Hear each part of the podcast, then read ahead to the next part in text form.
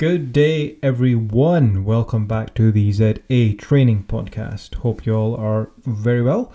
I'm assuming this will be quite a popular episode as it's a topic that is very close to my heart, actually, because we deal with a lot of females on a day-to-day basis. And stubborn fat is something that a lot of people struggle with, males too, but predominantly females because of your genetic pattern and the fact that you are a woman, you will hold certain fat patterns around the body. So if you've got stubborn fat around your arms, your thighs, whatever it may be, and it's not budging for the next couple of minutes at least, please hang fire, okay? This will make a lot more sense and will make your job, or your life rather, a lot easier. So as far as updates go, nothing much happening here. From our end, a lot of people have been asking about the coaching programs. They're getting on fine. At the moment, we don't really have a huge influx of people coming in. Well, we do, but we don't have many going on board because there's a bit of a screening process. So, we are putting adverts out there and making people aware, but we can't sign everyone on and work with everyone because we do need to first get everyone to understand what we're trying to do and whether it's a program that's right for them. So if you're wanting some support from the team, whatever the goal is, of course, we know what we're doing, just like every other good coach out there. So if you want to get in touch, feel free. Head over to the website, drop us a DM, whatever's easier, and we can sort you out and we can have a chat. A lot of people are a bit confused because there's a big difference between the Asian Fitness Zone and one-to-one coaching. People get onto coaching with the thinking that it's $49.99, which is not true. The Asian Fitness Zone, you still get lots of support. You've got tons of resources in the workouts, but there's no personalized element to it. There's no accountability, whereby one-to-one coaching provides all of that. So just please understand there is a difference between the two. So stubborn fat, that's what I wanted to speak about. So I put a story out on this the other day on Instagram, and people had asked for it to be put in a post. So by now the post will be out, but some people had asked, a couple of people who listened to the podcast, and they said, "Can you please cover this in a podcast? It'll be quite helpful."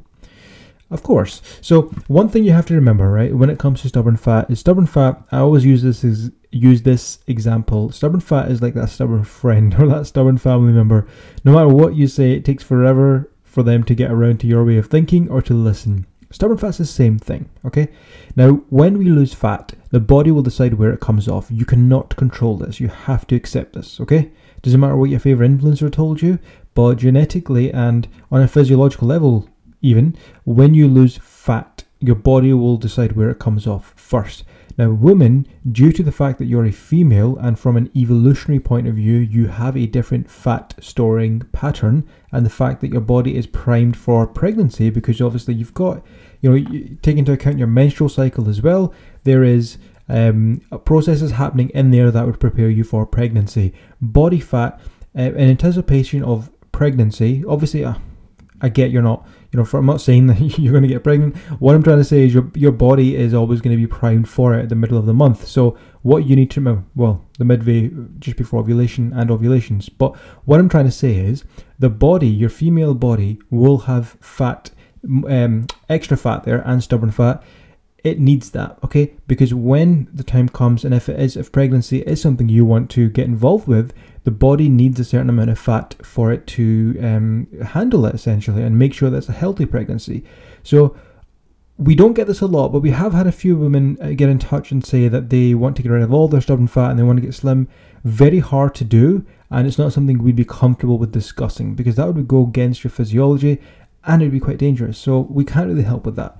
But as far as stubborn fat goes, let's say if you've got some fat under your arms, I think they call it the bingo wings, if it's your lower belly, if it's your back fat, whatever it may be, yes, you can still tone these down and shape these up. And I'm going to explain how, okay?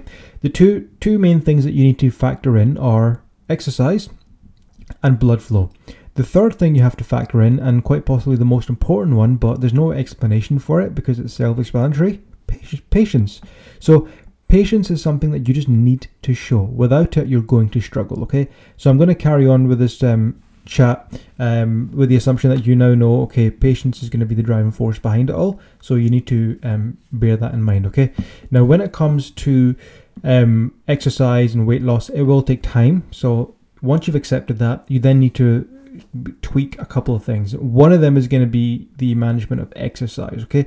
Now, food, There's nothing specific or special you have to do with food as far as losing stubborn fat goes. You just have to keep it tight. Do what you're doing, eat good quality food, and try your best to adhere to a calorie deficit. But as far as food goes, nothing special. Let's talk exercise. So a lot of people, when they want to lose weight, they will do cardio, which is fine. They'll do their steps, which is awesome. But they won't really factor in any kind of body weight exercise or weight training whereby your muscles are not being used, okay? And that's the issue that we have here. Now, this ties in with point number 2, blood flow. So I did this in the post here, but if you grab your shoulder, just the top of your shoulder, feel the temperature there. It's going to be fairly warm, okay? Now grab your butt or the thigh or the part of the body that is stubborn, is what you would call stubborn. You'll notice that these stubborn areas will feel a lot more cooler in temperature, okay?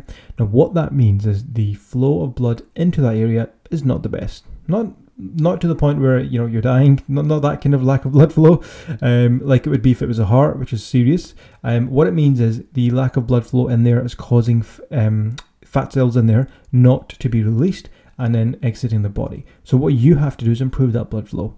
Now, unfortunately, you can't just do this in a couple of days and think exercising is good. Yes, exercise is good. Yes, activity is awesome, but it will take time, okay? A couple of weeks. You just need to be a bit patient, but you'd rather do that now than just suffer and struggle. Now, I'm not saying that you have to be, you need to get rid of stubborn fat, okay? Let me just say this just now. This podcast is purely for those that want to get rid of stubborn fat. I have no right in telling you what you need to get rid of, so please understand that. I'm just trying to help people who need to lose it, because we've done it before with our coaching clients, okay? So you need to improve blood flow. The best way to improve blood flow, exercise, okay? Now, as far as exercising goes, it just needs to be, you know, your multi-joint movements. Walking is great. You should always do that every single day, because that will help you achieve your calorie deficit and it will help maintain a healthy heart. But as far as, you know, working your muscles and improving blood flow, it's not the best. You have to be doing things like your squatting, your lunging, your presses, your rowing movements safely, and of course under proper supervision if you don't know what you're doing. And if you can do that, you will be improving blood flow far better, because if you were just to run, you're not going to be pushing blood into these stubborn areas. People have to realize this, okay? Even you know, your classes are great, but there's no real specificity there. What that means is, if you know your trouble areas of your lower body, the fat storage patterns in your lower body, you need to work on, you know, executing the movements properly. So your squatting, your lunges, your leg presses, any extensions that you do for the legs, your glute hip thrusts that you do, you need to be making sure you're activating the muscles properly and allowing blood flow in there. What ends up happening is a lot of people with poor posture and weak muscles, especially the glutes, they end up, you know, if they've got an office job or if they're just not that active, they get up, they go to the gym, they do the workout, and then they take this poor form and execution, and they don't work the intended muscles. They end up targeting kind of the front of the thighs, instead the quads, and they overdevelop them, and they don't really target the areas that they really want to target. So you need to hit the brakes here a little bit, and, you know, focus more on proper form and technique. Proper form and technique is important, okay? Extremely important. Otherwise, you're going to struggle. Okay, so blood flow is massive. You need to do some form of exercise, and along with blood flow, of course, exercise will go hand in hand with that, but you need to show patience, because if you've got these tools in place, and if you're eating a good amount of protein per day, especially you ladies, and your nutrition's overall well-rounded and you're recovering well, you're ticking all the boxes basically, then you just need to show some patience, and I can absolutely guarantee you will. You'll be able to achieve your goal if you do. 90% of people that DM us about stubborn fat don't exercise. Well, they do, but it's more kind of, you know, the cardio-based stuff, which is great. But when I mention, you know, things like squats, lunges, or just any kind of resistance training, if they can, where they're using their muscles, they're not quite clued on. And that's okay. I'm not saying you're stupid. I'm just saying this is what we get a lot. And people don't understand that, you know, there's far more to it than just doing running every single day and getting your steps in. You know, specifically if you've got stubborn fat, because stubborn fat needs to be mobilized. The only way to mobilize it and push more blood in there is by doing activities where you allow that to happen. So just standing up more is a big one, where you're using your spine to kind of hold you up more and you'll burn more calories there. Even if you just do weird things like standing and just squeezing your glutes every couple of seconds, just activating the muscles, and then ultimately, of course, carrying that into your exercises. And over time, over the coming weeks, I can guarantee you'll start to notice a small reduction in these stubborn areas. You just have to accept stubborn areas. They will respond 100%, but they will just be a little bit longer, okay? So there's no biggie there, but you just have to understand it will come off, okay?